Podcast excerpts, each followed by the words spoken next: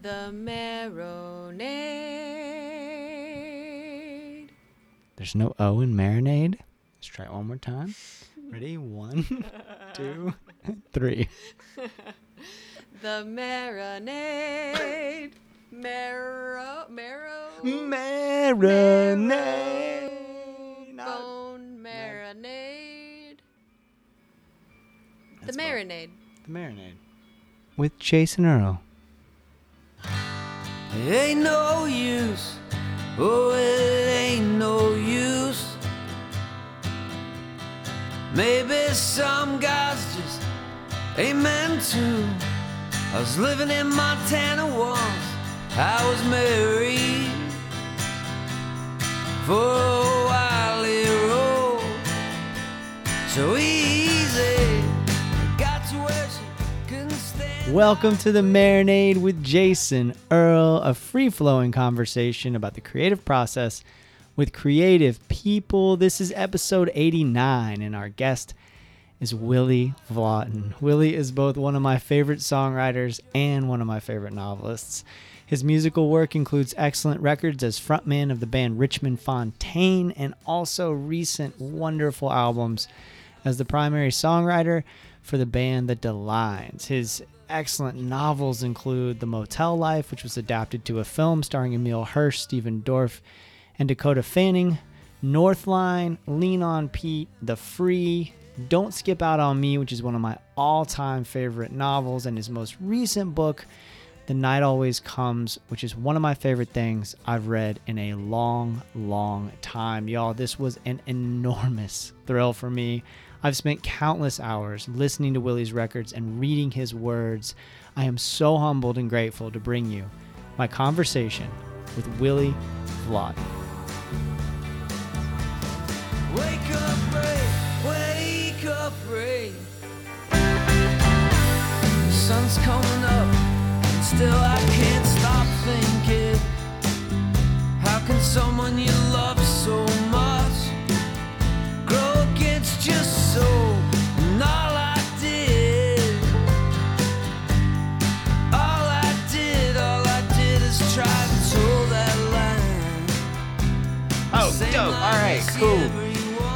Thank you so much. This is such an honor. I am stoked to talk to you. My um, podcasting mentor, uh, who doesn't really know he's my mentor, Brian Koppelman, um, said, "Don't hide your enthusiasm when you're talking to your heroes." So I'm not gonna hide my enthusiasm. Wow, Hey, man. that's really nice of you to say. Yeah, I'm the I'm the same same way. yeah. yeah. Yeah, I don't see any reason to hold back, you know, and especially because I just read. I, I mean, I just finished on the plane to Kansas City. I took my first plane ride in a year and a half, and I finished "The Night Always Comes," and uh, I love it, man. I, you know, I, I told you via email how much I love "Don't Skip Out on Me," and then this book just devastated me in all the best ways, and so I'm stoked to talk about it. Oh man, I it makes me think. Uh, uh, um, you know that band, the Sadies. Uh huh. They're they're my favorite band, and and I know those guys, the Good Brothers. Uh huh. But I get so excited uh, talking to those guys. Like when I see those guys, I play gigs with them. I go see every show they do, but I get so excited, like I kind of lose my shit, and um, and it's so like I wake up the next day, like, and I'm just like, what the fuck? Who are you, man?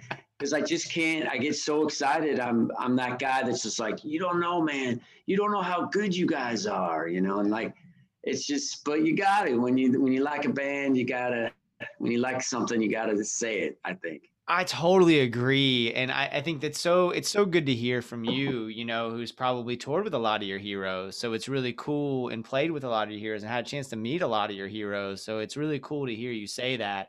It, like even at the the level that you've achieved, the success you've achieved, that you still feel that fired up about the art.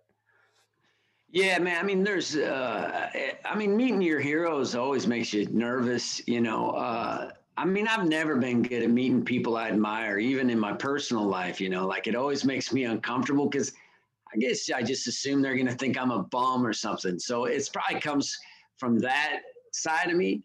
But with somebody like the Sadies, I think it's just like I can't put into words how much I like those that band, and they're fucking great guys too. They're they're really cool. But but they're just so good and they're the band I always wanted to be in, you know, that kind of band. And so I just can't. Them and Dead Moon, the Portland band, was the same thing. Poor, uh, Dead Moon was a band you'd wake up. Uh, I'd wake up every morning and I'd have like another Dead Moon shirt. They only had one really, and I'd always have. So I had like six or seven of the same shirts. I'd always have patches you know, because and I never I never put patches on anything, but I I had like a stack of like 20 patches at one point because I'd get so excited I just have to buy something to you know carry around with me in a drunken haze. Uh, yeah. But it's I mean it's fun. It's fun to love stuff, you know. Yeah, oh for sure, man. Well, that that's a really good segue into just talking about Portland and and and the you know I read the whole book and then I get to the end and I I was doing research for this conversation, and of course, I want to talk about the music, but I kind of want to, I kind of want to go from the acknowledgments of the book and kind of take us back in time to talk about the music, and then work our way up to the book if we can, because in the the acknowledgments. Um, which I absolutely love. The acknowledgments to the night always comes. It's a little uh, different from the average acknowledgments. You talk a, a little bit about the fact that you moved to Portland when you were 26 and you've been working in warehouses and then you begin this stint as a house painter and you start Richmond Fontaine.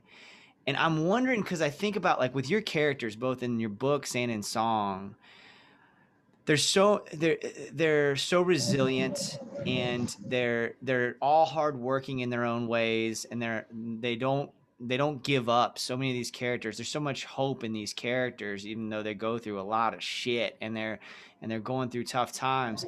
And I wonder how much your time working in a, in warehouses and then as a house painter obviously informs that I would assume, but how different you think your writing would have been if you hadn't had those experiences?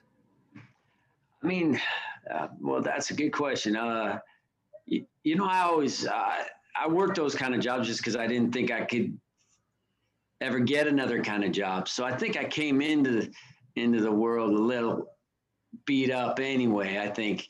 So I hated that kind of work. I just was too shy to ever get restaurant jobs or retail jobs. So I just worked in warehouses and trucking companies. And um, and for me, hitting the lottery was being a house painter because I made the most money and um, and at least you got to be go to a different house all the time and your environment changed. And then I went out on my own but yeah, I mean, I, I think I was always interested in in um people that that were struggling, uh, uh people that were uh, like just lower kind of working class people because that's where I was from, and then and I, you know, from an early age, I think I thought I was going to end up being a bum anyway, and um and so those kind of people always were the ones that interest me because I think my whole life I spent half of me trying to destroy myself, and the half saying, "Dude, don't destroy yourself. Are you crazy?" Right. So I've always, when I was younger, I was more uh, dramatic that way on that fence line of to give up or not to give up. Um, so I always had that big edge on me. But yeah, I, I, I would assume, you know, the jobs I had filter into it just because that's all I ever did is work those kind of jobs. So it just filters into your writing. Why did you think that that's so interesting to me, man, especially just seeing what you've accomplished now. Like, why did you think, why did you have that mentality? Where does that come from that you, at the time, as a young person, thought you were going to be a bum? I, I, mean, I don't know, man. I mean, that's just like in my DNA. I, I, mean, you know, it's a lot of family stuff, probably, and all that, uh, uh, that I don't really want to get into. Uh, yeah, sure. But I think uh, one of the things is I grew up in in Reno, and at the time, Reno was a real kind of uh, dying casino town. Uh, this was, you know, by the time I was, I guess, 18, 19, Indian casinos had just started. So the Indian casinos in, in Washington, Oregon, and California started taking all the gamblers out of Reno. Hmm. Um, it's one reason why why Vegas went so crazy, um, because they had to. They had to go over the top to survive, and Reno just couldn't. So when I grew up, Reno was starting to fade as a casino town. So it was getting really dodgy downtown. And it was also a place where a lot of men, like alcoholic and gambleaholic men, would finally end up in Reno. And they'd live in these old motel, weekly motels. and uh, kind of one step away from being homeless. And so I, I grew up seeing a lot of those guys. And part of me thought it was romantic that they gave up. Part of me assumed that that was going to be me. Um, uh, and then, like I said, part of me was scared shitless because I was kind of raised like you just work and work and work and work. Um, so I think seeing it too, I saw an avenue of like escapism. You know, by the time I'm 17, I was I was going into like old man bars just just because and drinking with old men just because I thought I mean, I looked like I was fucking 12. I don't know what they were letting in, but I was still, I was just interested in, in, in talking to them. And, you know, at that age, I thought it was romantic a little bit, but not like in the Charles Bukowski sense. It was just like, I was just like, oh, they've already given up. Man, that's cool. And, you know, as you get older, you, you sit next to a 40 year old guy who's lived in a bar when you're 16, 17, you think he's cool you you do that at 30 and you go man this guy's a bum. What the fuck is he spending his life in a bar for? Mm-hmm. so uh, uh, so yeah man i was always you know playing with that little snake of you know self-destructive or giving up before uh before i even tried really. Were you picking up your pen at all at that time? Were you writing at all? I mean, I wrote I wrote songs since I was 10, 11, like obsessively, kind of uh, 10 or 11 and it wasn't until I was 18. Um, I, I, was never very good at, good at. I guess I should say that I started playing guitar because my brother told me he goes, "Man, you're you're such a depressed little dude." You know, my brother wrote songs and stuff. He goes, "We well, you should write songs about it." And so uh, he he got my mom to buy me a left-handed guitar because I was a lefty, like real hardcore lefty. I couldn't play his guitar, and um, um, or I gave up, I should say. And then um, you know, I just started writing songs after songs. But like I said, man, I was really shy. Like I was almost too shy to go to school, mm. and um, and I did so in in a weird way, being in a band saved my life because it forces you to make a fool out of yourself in front of other people. Mm. But it, it about killed me. I didn't think I could write stories because I, I wasn't a great student and I'd never done anything remarkable in life. You know, I I I was I lived with my mom and my brother and none of us were that remarkable. And I, you know, uh, uh, you know, and I at that age I thought you had to be really remarkable. You know, like either been kidnapped or was like in the Marines, like special forces, or in the CIA to to write, or a genius. And I was uh, obviously none of those. Um, and then about 18, I just started. Uh, I I read a guy named Raymond Carver, uh-huh. and um, well, it's a little before that I started writing, but then I read Carver, and Carver wrote about failed men, mm-hmm. just like guys not not dramatically failed like Bukowski, but just guys that kind of have their women kind of take care or pay the bills and keep their shit together, and the guys just kind of fall apart around them. And I was like, Jesus, I know I know those stories. And then and then I just started writing like a fiend after that. Once I felt like I had permission to to tell the kind of stories I wanted to tell, uh, then then then I just you know I was writing all the time, oh like like twenty or so. Yeah, that's great. Uh, the in the another thing that comes up in the acknowledgments is that after you're in Portland for a while and then you buy a house and you said in the in the acknowledgments to the book you said I was raised to believe that success was owning your own home and my life changed when I bought that house. Can you talk about like that moment and that decision? And then I kind of have a follow up about home ownership in general. I mean, yeah, you know, I, by then I was, uh, 2000, so I was, uh, 30 maybe. Okay. You know, and I'd saved some money over the years and I, you know, I had a little painting business, so I was doing okay.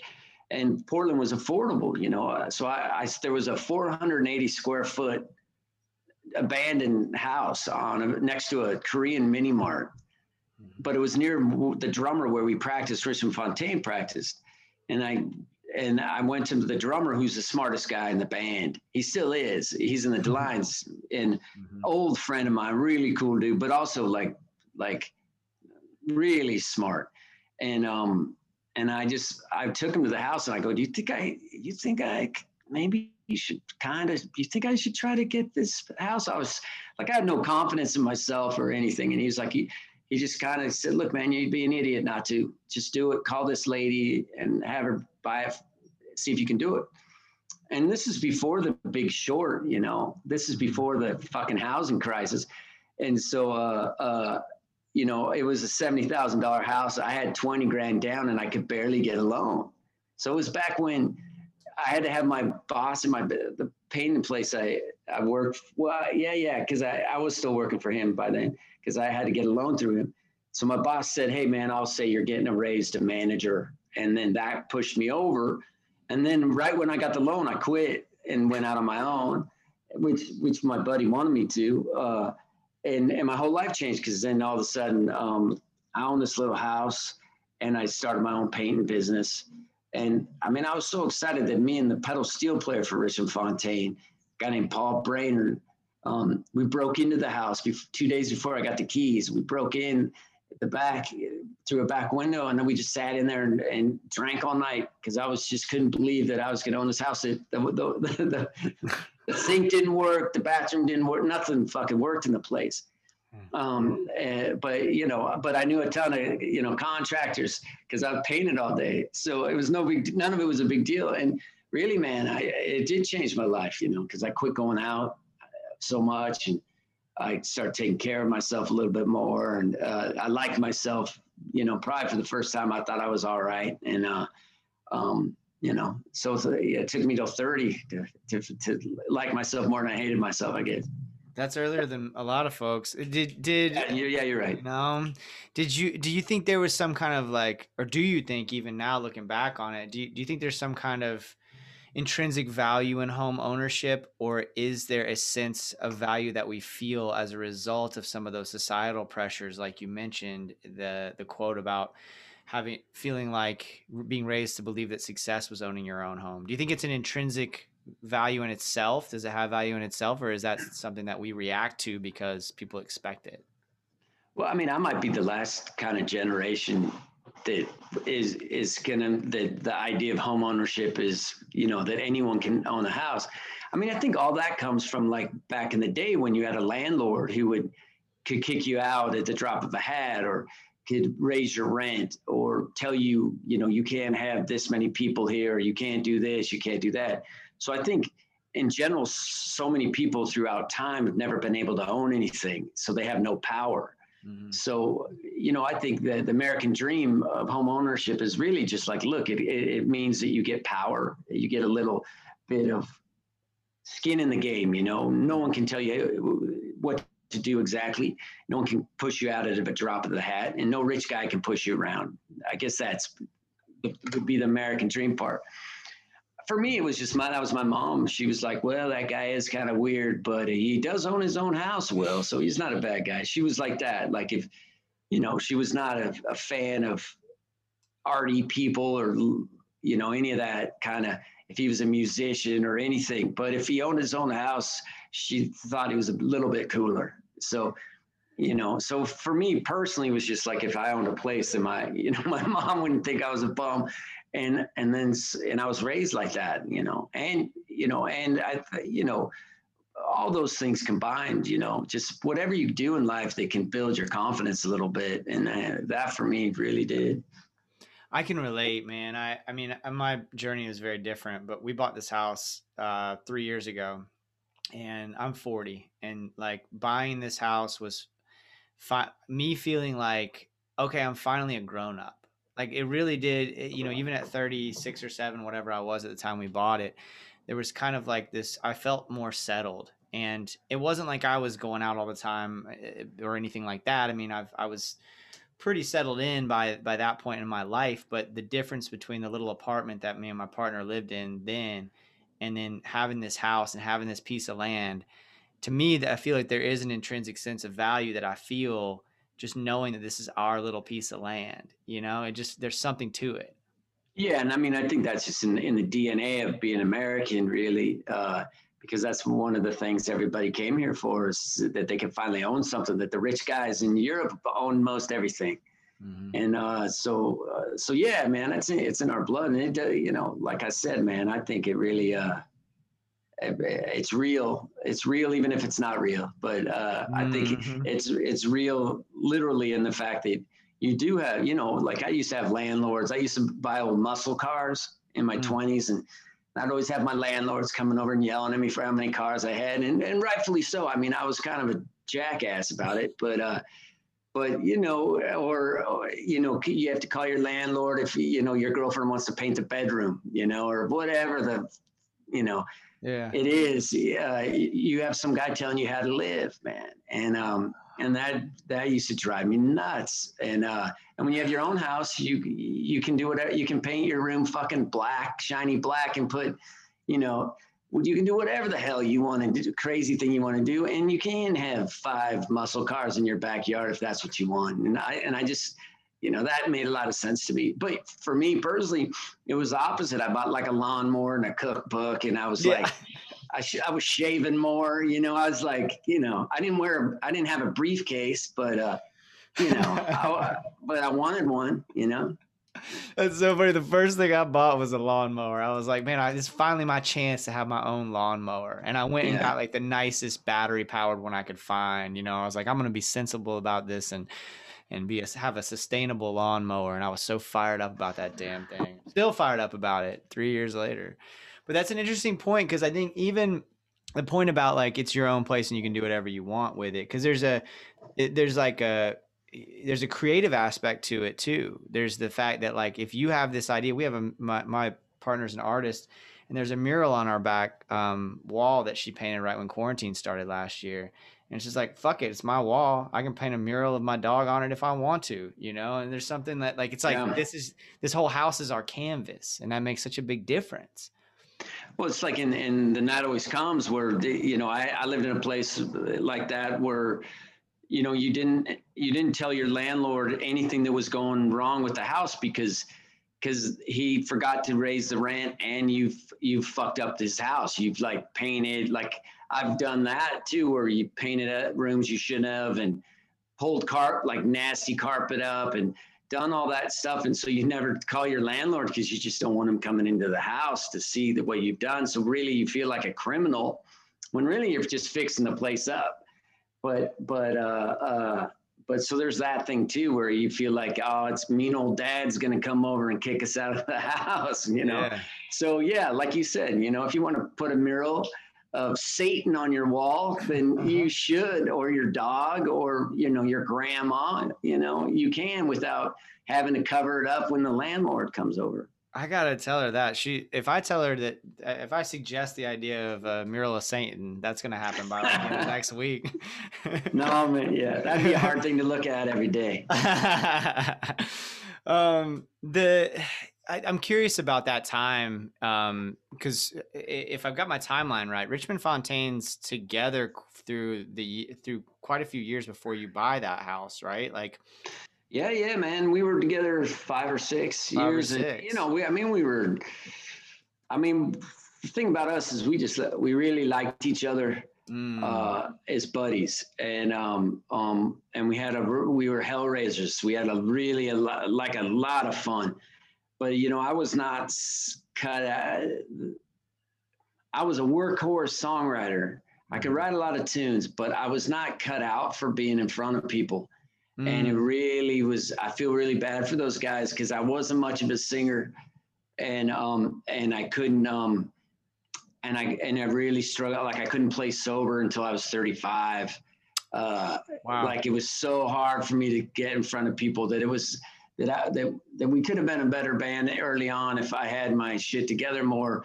Uh, but I just was so fucking shy. I just couldn't do it. So uh, I always really, I still like just talking about it makes me want to go over and like buy each of those guys something and drop it off at their house for uh, putting up putting up with, you know, uh, with me being not very good. I mean, I, I always showed up and tried hard uh, and that stuff. And I was cool to those guys, but I just wasn't very good. And I always feel bad about that. But you know, you are who you are. It's interesting you say that because you, you made a bunch of what I would consider great records during that time, and and then continued to make great records after. Uh, The and so like that's interesting that you have that perspective, and I wonder what the other guys and if you've had that conversation with them, um, uh, uh, and whether whether the other guys feel that way or feel like, nah, Willy, it's I mean we were all on our journey together, and that was kind of how it was. And we did, you know, we had the, the thing with us is we, I don't think we ever had a bad time. Um, uh, we just no one really liked us for for a long time until maybe I guess around two. We put out a record called Winnemucca, Mhm. and uh, people started liking us a little bit then. And that was when that was right around the time I bought my house, and so my confidence got my confidence went up. Shit started going my way about thirty.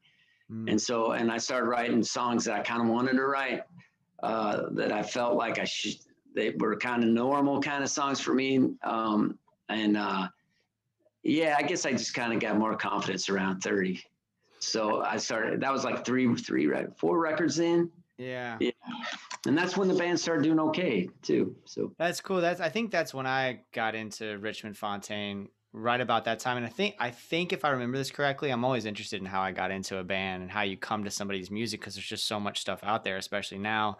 But I think what happened was that a Richmond Fontaine tune from Winnemucca showed up, if I remember this correctly, showed up on a a Pandora station back when Pandora was just stations, you know, and it was uh, a Lucero Pandora station, and I think that that it showed up there, and I went like, "Oh, this is my shit," you know. And then then I kind of went back and did the dive, but I think that's about when I came to the band too. That seems to make a lot of sense.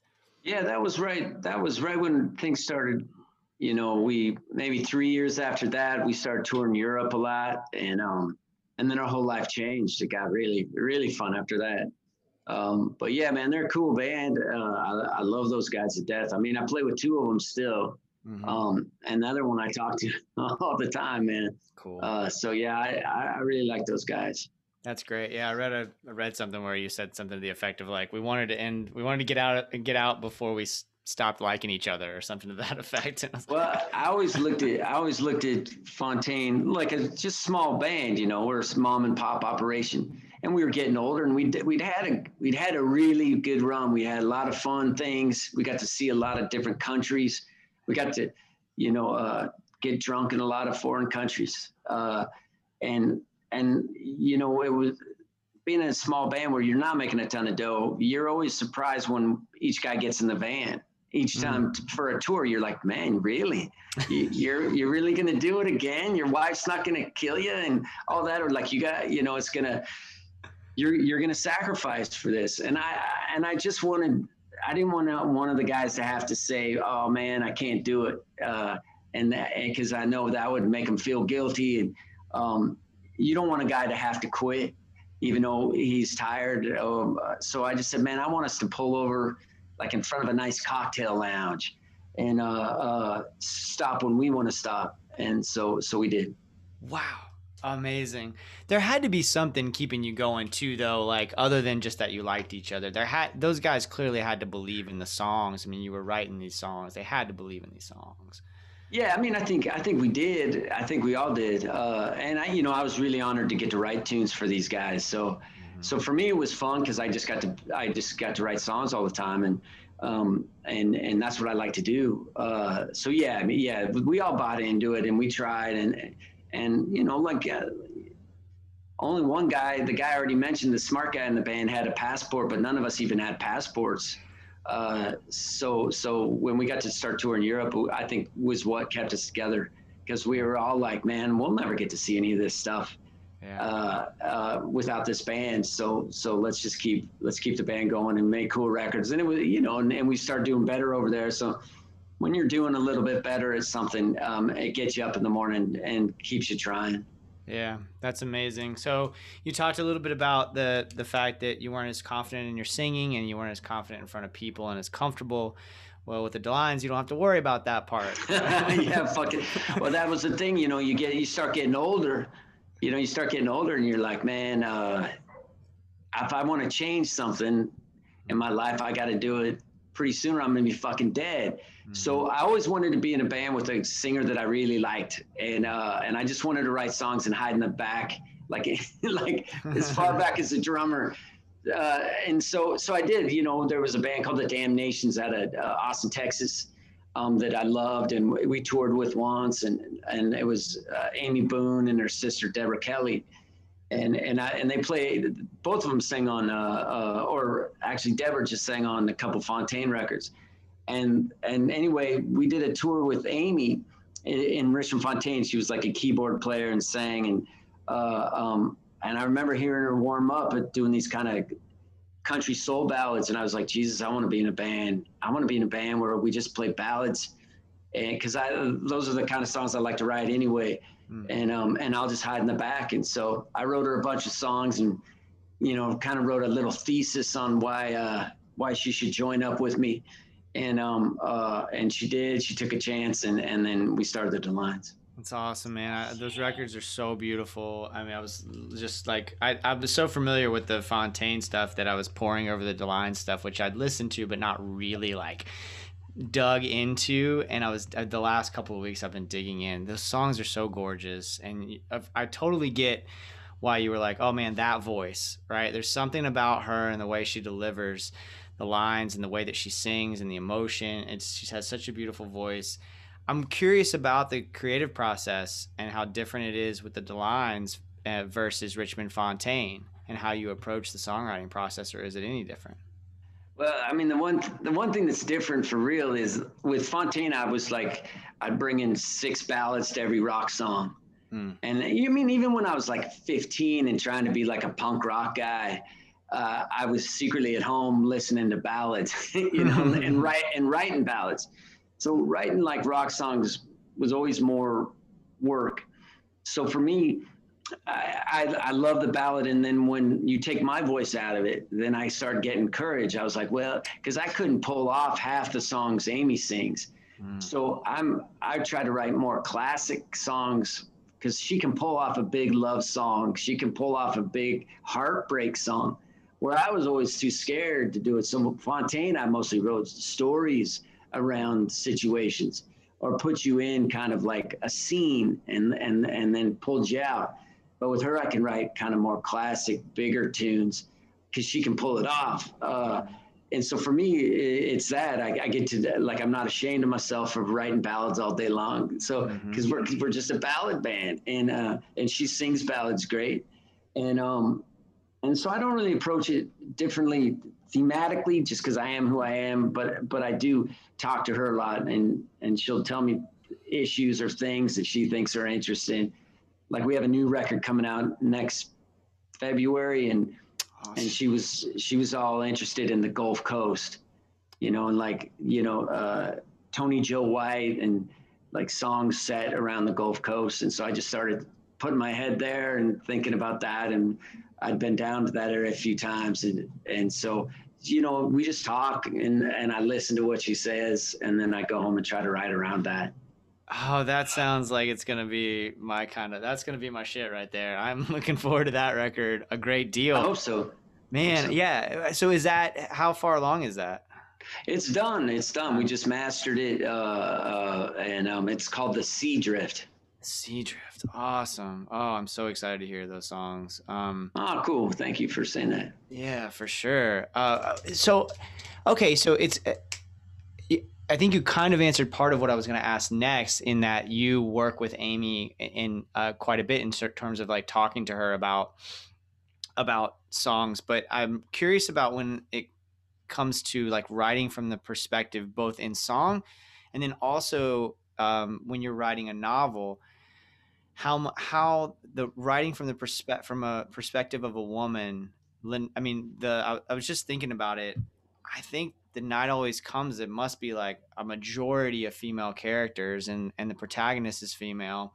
Um, you're writing all these songs and amy's singing them. How comfortable do you feel writing from that perspective and how aware are you of that at all if at all? I mean i think well, I, guess with with Amy, it's it's fun because you know I yeah uh, I love like uh, Candi Staton and mm-hmm. Lee Jones and Sammi Smith and Bobbie Gentry. Like I always had crushes on all all of those ladies. Like. I went out with Candi for a while in my mind, and then I you know I I I married Bobbie Gentry before she married Bill Harrah or after she married Bill Harrah uh, in Reno, uh, and Sammi Smith was a gal I went with, but she wouldn't marry me. So I, I, mean, I live with these gals in my head, and I've always loved when they sing ballads. So, uh, um, so uh, writing those kind of songs, I just think like I'm writing for those women or writing for Amy. I'll just be like Amy's like Candi Staton, but she sings different. So just write her a song that you'd write for Candi. And so I don't really think about it as much uh, woman or man. Um, I just kind of think about it of, the, of a world. And, and fiction's a little different um, because you got to dive in so much deeper. Um, but really, I, I think every woman character I've written, I think of them as my, well, at least the good ones, is my cousin who was an was an old like drinking buddy of mine in my 20s and so I, I think every every woman that i like in my book is her. And then it, it keeps me from falling in love with them and it keeps me from thinking about them because you know I, I spent so much time with my cousin I, you forget she's a woman yeah. you know like she's just your friend yeah. so you don't even think about that stuff and you know i was raised by a woman all the best people in my life were my aunt my grandmother. Uh, so, I, you know, I was pretty, I, I, was raised by women and then I was raised by a woman that, you know, for a while was pretty hard on men. So, uh, so that, so maybe that's why, so maybe that, maybe a little bit why the men get a rough shake and uh, night always comes. Yeah, they do, and they, they deserve it. and the night yeah, always yeah. comes, you know?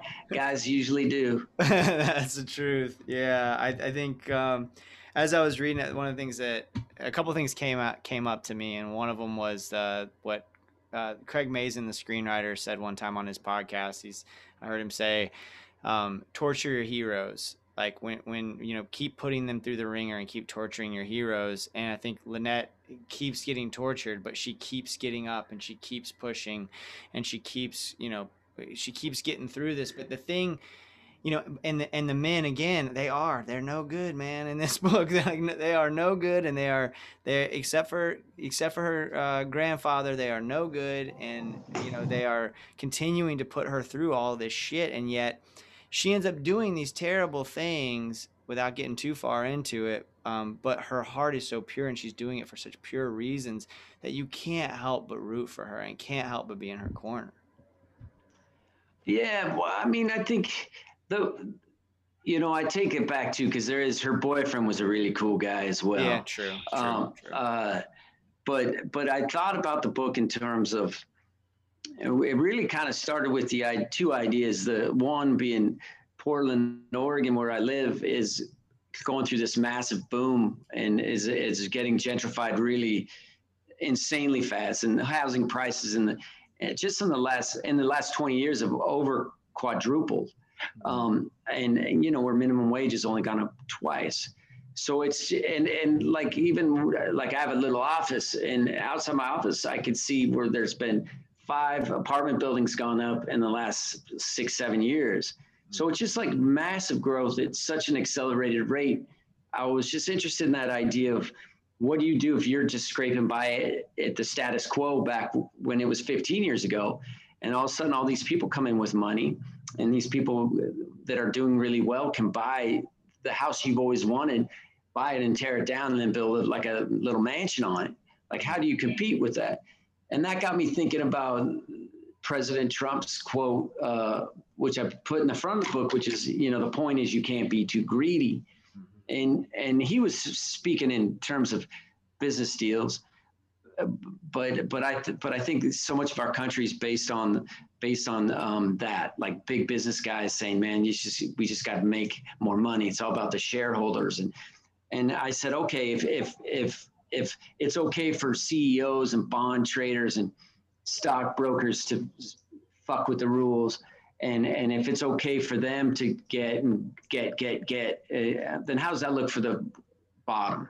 If you say greed is good and and capitalism just straight out the gun is fucking great, for you know a blanket statement for all humanity then this is how it looks at the bottom and so a lot of the men she meets in that night are just different variations on greed on mm-hmm. and, and that idea of trickle down greed like good old reagan's you know uh, trickle down you know economy where you're gonna you know you know the rich guys will it'll trickle off their their the sweat of their brow and and the poor guys will get to catch it and they'll get a few bucks so how does that look if if if it's the you know just greed dripping down?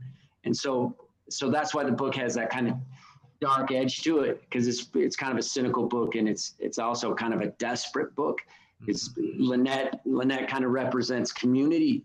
She believes in home ownership and saving her family. She believes in trying to be good, even though, you know, like most families and most people, she's got a lot of weight on her back and she's got a lot of scars on her and, and a lot of dents on her. But she still gets up every morning and tries. And so I, I was trying to have those two duke it out in a way. Yeah, man, that's great. Wow, that's more than I could have asked for.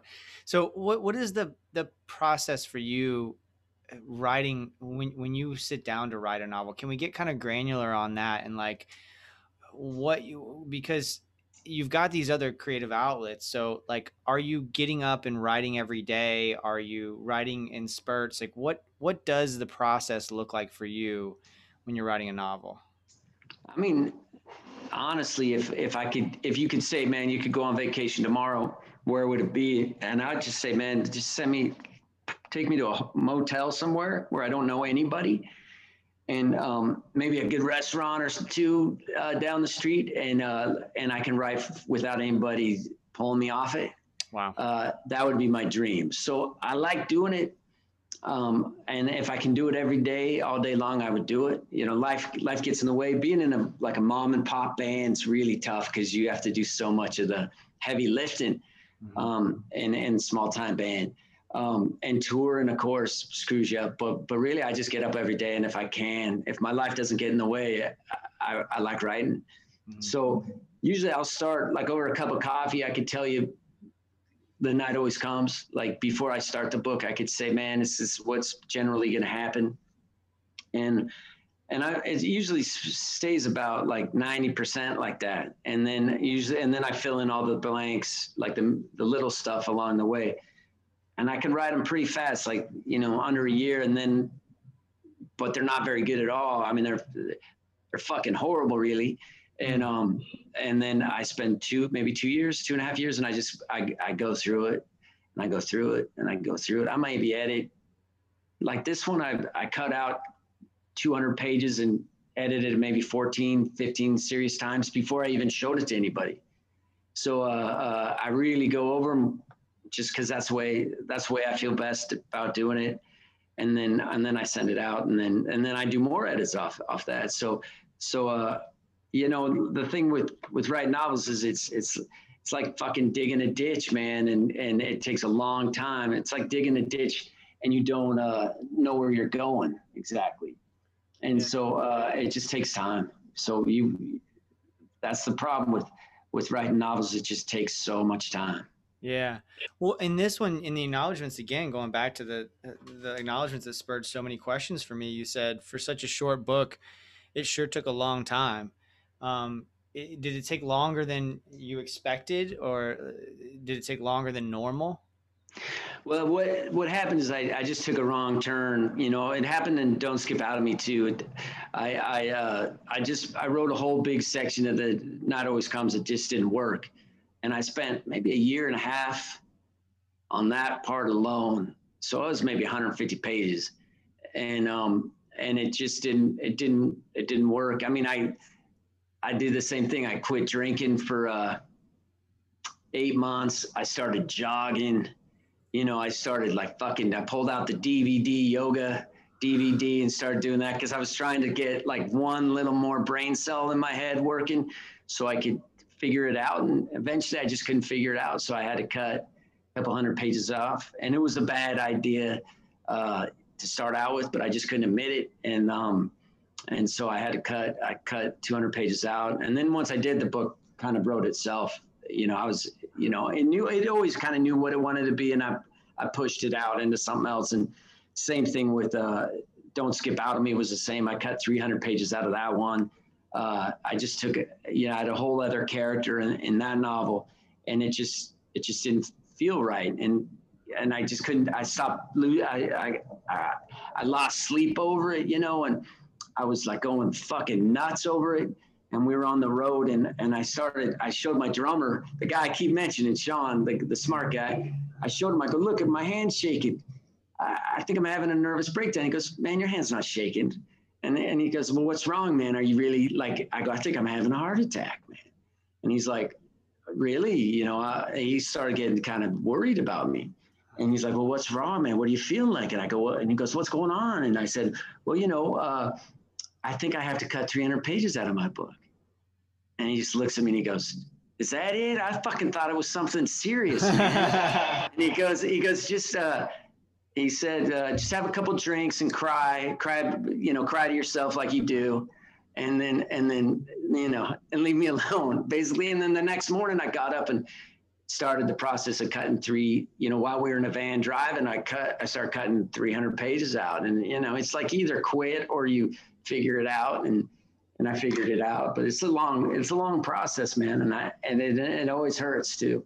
It always Oh hurts. my gosh, I'm curious about. It's so good to have to have people in your life like that, right? To remind you that because I think as a creative, sometimes we can get so lost in our ideas and so obsessed with our projects.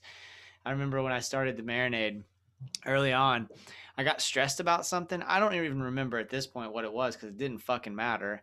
And whatever it was, I was stressed about it. And my partner was like, "Okay, what are you stressed about?" And I explained the thing to her, and she's like, "So you're stressed about your podcast?" Like that's what you're stressed about right now your podcast that you do as a creative outlet and for fun where you get to talk to your heroes that's the thing stressing you out and i was like okay good point she's like if it's stressing you out you need to stop it like that's not the like that that's the good bits you love this shit you know so don't let it stress you out let it you know make it let it be that creative outlet um, but you're not going to create well if you're stressed out right you're going to create well I don't know, man. That's a tricky one. you think so uh, oh yeah, because I'm I'm sure your partner's painted stuff that sh- that she can't figure out or doesn't Sure. go the way she wants, and she starts going nuts over it. sure So that's just part of the deal. This is the thing, like with writing, like with writing is like you write a bad novel, and some people write a bad novel and they quit. And some write a bad novel and get bitter and never read novels again. Yeah. And some people write a bad novel and they get up and they start another one. Mhm. And so for me, I was just the guy that was like, oh, you say, I know I suck. I know I suck, but I, I got another one. I got another one. And I was, so I just never quit. So I think it's normal to get stressed. Like you get stressed at your podcast because you want it to be better than it is. yeah So you so you get stressed and pissed at yourself, or you buy a better mic or better headphones, or you you, you know you learn how to interview better, or, or whatever it is. It's the same thing in any art, you know. Like you you you realize you're not a good singer, so you start singing differently, or you write songs that fit your voice. Uh, You know Mm. that sort of thing. You just kind of you change it and edit it to to where it works Mhm. you know, or you hope so. But yeah, yeah. I mean, the whole thing, making stuff. If you care about it, you know, it'll drive you nuts. No, that's true. It's a, it, it's a good point. I guess I, what I'm trying to get at is the idea that like it's so fulfilling that if you if you get too far down that road of getting of getting frustrated or getting um, you know getting upset about it, that it's going to end up being counterproductive. It- of course, you should care about it. I guess my point is like at some point you need your drummer to say, "Hey, man." let go, right? Like let go of whatever it is you needed to let go of. Go have your cry. And if we have those people in our lives and we have those moments, we're able to get to that next step. I. Yeah, I mean, it is ridiculous, you know, like, you know, like somebody crying over, you know, they, you know, years worth of like writing a story, you know, what'd you do today, man? I lived in, you know, I might as well be fucking mainlining heroin because I just disappear. I'm in these different worlds, like long extended t- periods of time. So yeah, it's not like you, you know, you lost a patient, you know, it's not like you, you know, you, you killed a horse by misdiagnosing it or something like that. It's none of that. It's just it's just still fucking hurts though when you It's important. Yeah. It's still yeah, important. yeah, it still hurts. Yeah, yeah, Yeah, But you're it's- right. It's always good. It's always good to have someone just say like, dude, you're just making up stories. Lighten up, man. well, you know, it's interesting that you brought up the crying thing because, like, um, I, I, I, when I was, I, I just went. My sister in law's wedding was last weekend, and I officiated her wedding, and it was in Kansas City. I live in Orlando, and we, uh, I finished. The night always comes as the plane was landing. So the plane's landing in Kansas City. I'm headed to the rehearsal right after this. It's my first time officiating a wedding. Um, I've got this big day ahead of me the next day, and context I think is always important when you're consuming art. But as I'm landing on landing, the, the plane's landing. I'm finished. I finished the book, and tears just start. It really moved. The book really moved me, and tears just start welling up. And I, in that moment, I just wanted to be like, everyone, you should be experiencing this with me right now. You know, I just felt like I wanted to scream. I wish you could all be in this book with me right now because it's so beautiful and it's so well done, Willy. And I just am crazy about it. Oh man, that makes it. Thank you, thank you very much. That makes me feel really nice. You're welcome. You're welcome. So, uh, a couple of quick questions, and then uh, we'd like to finish on what you're getting down on, like what art has you inspired at the moment. Um, and so, I'm just curious about like the granular parts of you writing. Are are you like in your office when you get up to write? Are you like pen to paper writing things down? Do you have a typewriter like some folks do? Are you have a bunch of Word documents open? Can do you feel comfortable sharing what that like process looks like? I mean, I just I write, you know, I in the back in the day, you know, I wrote longhand, but I edit so much that it was really a struggle. And then, um, oh man, I bought one of the first uh, little computers, like personal computers, so I could so I could write on a computer. So I write, I just write on a laptop, man. It's like I was thinking about that today because I was uh, listening to interviews with uh, Jim Harrison, mm-hmm. the writer. I don't know if you've read him, man. And um, I really like Jim Harrison. He's really funny, but he he would write longhand, and there was he wrote a novella called I think it was called Legends of the Fall, uh, where he changed one sentence. That's it. And he's not really a blowhard. I, I think he's serious. So he wrote, I think it's a novella. So it's like 91 pages or something like that. And, and he wrote the whole thing, changed one sentence and it was done. And I, you know, and I'm not like that. So, uh, so computer saves my ass. So I, I, I just edit and edit and edit on, on computer. Usually I work one, one story at a time. Okay. I don't jump around a whole lot. That's interesting. I, the other question I had was about that editing process is how much do, do you, do you think it would be it sounds like you write a whole lot and edit a whole lot from what i understood before you bring it to anybody at all would there be value for you in bringing it to someone sooner or is is is what you have going now what you need in order to be able to to finish the work well like uh if if i showed my wife uh, 50 pages of a book, say, and she goes, Man, I really don't like that guy, Bob. He's an awful guy. I wish, you know, and she would just say it like that. And um, and then I'd go back and Bob maybe at a page 75, he just blows up into something completely different. And I I'd and become this focal point of the novel, maybe. I'd cut him out just to make her happy. Uh, you know what I mean? So like if someone says, Oh, I don't like uh Rochelle, you know, or or whatever it is, or I don't like that, you know, that car or whatever. Generally, I'd probably cut it out. And um, if I like the person, you know, uh, and that's just kind of the way I am. So that's why I don't show anybody anything. Yeah. So because uh, I want it to be n- n- nailed down and why I know I want to know why I do everything in the book, why every character's there, and and I want to know them from up and down and on all sides of them so then when I show it, so so I show it to you, and you'll go like, "Why'd you do this?" Then I can say because of this, this, this, this. Mm-hmm. And I, you know, I could be wrong, and I and I and I sometimes even at that after editing that much, sometimes I miss some big stuff. But but generally, I have it pretty dialed in, and then so then when there's fixes that I I understand what what they want fixed, and and uh, and it's a lot easier. So you know, it's just you know, I wrote a novel. Uh, uh, part of the Lynette being a baker is because my wife was a baker, and I was wanted to write this thing for part of the, the bacon part for her. So I wrote a whole other part with another bakery in it, just for my wife, you know, and and that was another like dead end. I'm like, man, like it took me months. I'm like, why isn't this working? Why isn't this fitting in? And it's just because, well, because you wrote it just for for your friend, man. You wrote it for your your gal, not f- for Lynette and uh, um, so so I have to kind of school myself on that. And you know, and the problem is, is like you write a bat, you know, you foray into writing reggae songs or death metal songs, and you know, you're going to spend two weeks or a month of your life going down a wrong avenue as a songwriter. But wrong avenue is a is a, is a fiction writer is like six months to a year year for every every mistake every big mistake you make you just add on another six months or so so you know That's man, thank you. That's great. You know, I'm a, I'm about to finish, um, and I'm I was scheduling this out today because I've got some time in the summer.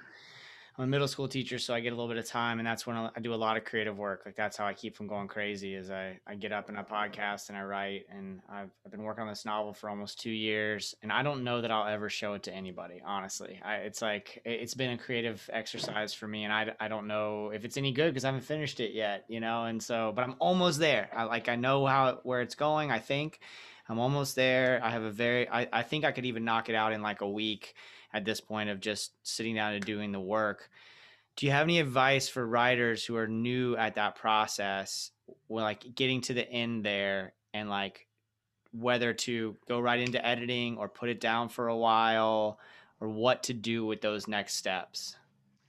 I mean, everybody's different, you know. Um, you know, everybody's like, you know, I was just thinking of you, you should listen to Stephen King on writing. He's I've- really yeah, interesting. I've read it. Yeah. Yeah, because he, yeah. yeah, I mean, because that's interesting. He's he gets in the he gets in like a in a like a in a mood. He just gets in the mood of a book. He'll write the book and then he'll he gives it like two weeks. He tries to stay in that same mood. He edits a couple times and he moves on. Sometimes you get, I guess you can see that. Um, some guys spend years and years tinkering on stuff. So my and and I'm not the best guy either because I I wrote novels from 20, I think 19 was the first one till I was 35 before I showed anybody. So I didn't Mm. really show anybody at all because it's not. It's a lot more fun just writing them than Yeah. worrying if if they're any good. Um, my advice, I guess, would be finish it, get a draft, and then start from page one and read through it again. And and then if you feel like it's got problems, just keep going until you feel like you, like if you showed it to somebody that you wouldn't you wouldn't die in embarrassment even if they didn't like it.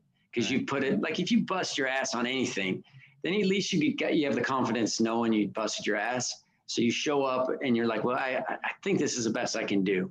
Mm-hmm. And then then generally it is at that stage. And then then people's response to it will be better and even if they hurt you uh, it won't hurt as bad because you know you tried hard that would be one idea so edit it a lot and then i would if you do start showing it to other people, I would start a new one right away. So start another book. So you fall in love. You want to fall in love with something else while your things getting beat up out in the world. You want to start that whole process over where you have something that nobody knows and you're you're in your own safe little world, building this world and no one knows and it's fun as hell and you think it's cool as hell. And uh, while your other one's getting, you know, beat up with sledgehammers and getting shot at uh, in the real world, um, you, you know, you move on. So Wow, that's that's incredible advice. Thank you. Um, this has been this has been amazing, Willy. Uh, we always end on what you're getting down on. Is there a record or a book or uh, painting you've seen recently? Like any art that has you fired up at the moment? I mean, I just started a book the other night uh, called Night Dogs by Kent Anderson, and it's a book about a 70s Portland cop that's, I think, pretty cool. Um, I've been reading a lot of, for whatever reason, I've been reading a lot of like hobo literature um, and noir literature. Uh, but Night Dogs is, uh, seems like it's going to be a good one. Um, I'm trying to think, li- listening wise, man, I just been listening to uh, ambient stuff, ambient stuff. The Delines just did a soundtrack to The Night Always Comes, and it's coming out in Europe. And um, and so I just been listening to a lot of like ambient stuff. But I've been listening. I've been listening to a lot of Kamasi Washington because he just makes me feel good. And Thundercat, I like those both those guys just because they grew up together and and they're so, yeah and they're such good players and they just seem like such cool dudes and so I just live in this kind of false reality where all those guys are you know like I I just drive around listening to Kamasi Washington. Plus Kamasi Washington looks so cool. Yeah, uh, um, and that, like the epic uh, is it epic or the epic? But it's such a great record. Um, and thundercat's just crazy as hell and I, I love his stuff too. So i've been listening to that but mostly just ambient stuff. Like I listen to a lot of like Nick Cave and Warren Ellis soundtracks, and Uh-huh. you know, you know. But I, you know, sadly, I haven't been listening to much else. It's interesting, uh, and uh, this only happened during the pandemic. You're the third or fourth songwriter I've talked to who said they've been listening to ambient music, and then I never heard that before, and I hear it all the time now. Yeah, I've been. I've always been a real sucker for instrumental music, uh, and that maybe that's why Fontaine had so much instrumental stuff. Because I used to, I, I used to bring in so much instrumental stuff, and it, between between bringing instrumentals and ballads, I'm I'm surprised those guys didn't fucking kill me. Because for years, I used to bring in um, you know, like songs with seven verses with no chorus like you know, and they'd be going, okay, where's the where's the the, the catchy part? yeah. And I go, man, who cares about the catchy part? And of course, and then you go to the, you go play that gig that night, and there's seven people there, and they're like, see, this is why there's seven people here. you're you're telling this crazy story about you know a guy getting locked in the trunk of a car, you know, and no, it's not catchy. Um, But yeah, I mean, maybe as you get, if you're interviewing older guys too, I think as you get older, you like that ambient stuff just because it feels good. And I mean, I think part of me, when it get, the older I get, the more like loud rock just doesn't work for me because man, my head's so fucking worried about so many different things. Mm. like if you have some ambient music, uh, then it just kind of calms your ass down. You're like, okay, I can pay that bill and I can do this and you know this is fucked up and i'm putting out a fire over here and and you're like if you put on Hüsker Dü right then you know uh, you're gonna f- lose your fucking mind you know so uh, uh, i can't remember the last time i've listened to like hardcore hardcore punk i mean i guess i was i was moving hay i have horses you know and i was moving hay with this buddy of mine's kid he's like 16 really cool dude and so I, I let him be the DJ all, all day when we were working on my place. And he's like really into the misfits and stuff like that. And when listening to that kind of music through his eyes, you know, it makes a lot of sense. It's really fun. But I just don't like when I'm home, when I'm home by myself, man, I'm I'm like I'm uh, I'm going out with like Bobbie Gentry or uh, you know, or or listen to ambient music. So, you know, Yeah. I don't know what that says about me, but that's that's where I'm at. No, I can relate, man. I think I was noticing that all this uh the Delines I've been listening to, I noticed that my dogs really it calms them. Like they seem to dig it. It seems like I'm always wondering what the, what the dogs because I, I was doing ambient for for them a lot in the mornings because they're both puppies, and so Yeah. something about ambient music was calming them. But um, you know, I'm happy to report that the Delines also uh, chills Yeah, what Amy Amy really could be like she could she's got the best voice. Like she could do ad work. Like when she when she speaks, it just calms your it calms you down. Mm. And um and yeah, she does have that. That's the thing I love about her voice is it's like really smooth and kind of sweet, but you can tell she's been through the ringer uh, as well. So she's got that that both of those. So maybe your dogs just understand that they're kind of they just kind of calm down because they Amy's in town. She'll be she'll treat them all right. She knows she knows both sides of the street, the the nice sunny side and the dark side. Well, I hope you guys do make it to town sometime in the not so distant future. I'd love to see y'all live, and I'm really excited about the C Pact and um, what what those songs are going to be like. And uh, I just can't again, Willy, can't thank you enough for this time and for the night always comes. This, Sure, this man. uh, it was I flew through this book and I love it and it moved me in, in a lot of ways. And so this has been a great honor, man. I'm so grateful. Oh, thanks. I, I really appreciate you reading the book and uh, putting up with me rambling. So uh, uh, it, was, it was great to meet you and, and hopefully someday in person. I'd love to. Thanks, man. Have a, have a wonderful rest of your day. Right on, man. See you. Bye. Need a cup of coffee and a bag weight. This town's done nothing, it's clear. They try to do us in. Willy Vlautin, y'all. Thank you so much, Willy. Thank all of you for listening. I can't overstate what an honor it was to speak with Willy Vlautin. This was a huge thrill. Special thanks to Ben Montgomery from the Records Revisited podcast for helping make this happen. WillyVlautin.com for all things Willy. Buy his records, buy his books. You will not regret doing either or both of those things.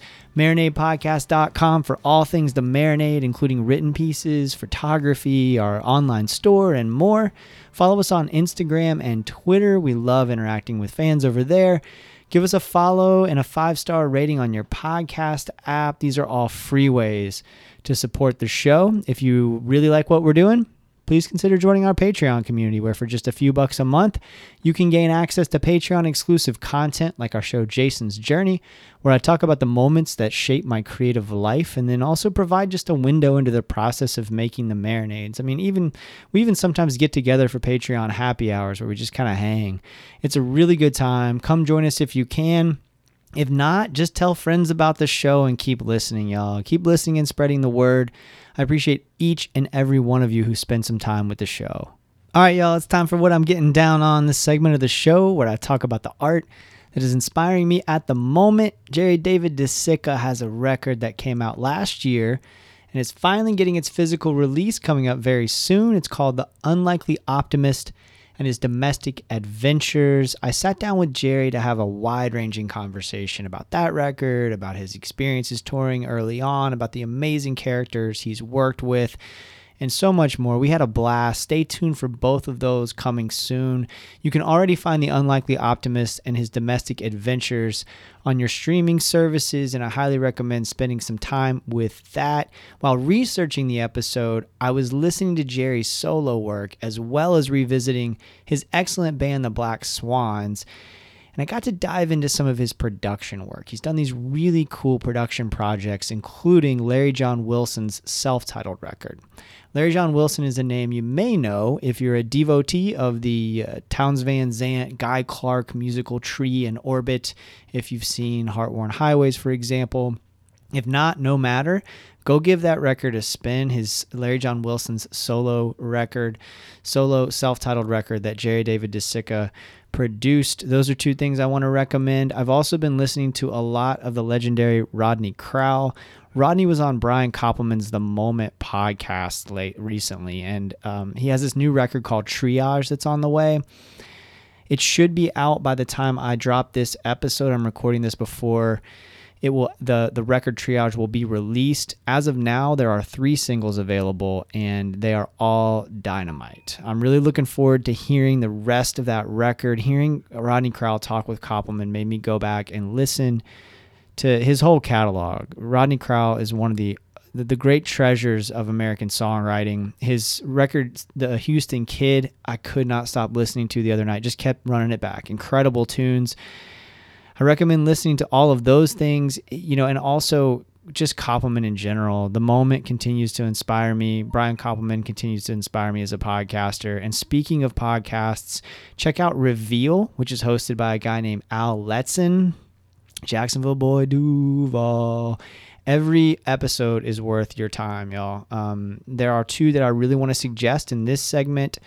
The first is called Monumental Lies. It's about the controversy over Confederate and conquistador statues and all of the revisionist history that a lot of folks want to engage in um, and the romantic- romanticization of some of those uglier parts of American history. The second is called The Pentagon Papers Secrets, Lies, and Leaks. You can't go wrong with Reveal. Those are two great entrance points, but what an incredible podcast. They do an amazing job of reporting and storytelling. Uh, I can't say enough about it. So check out Reveal. Y'all, that's all I have for now. Thank you so much for listening. Until next time, go out and create something. Cheers, y'all.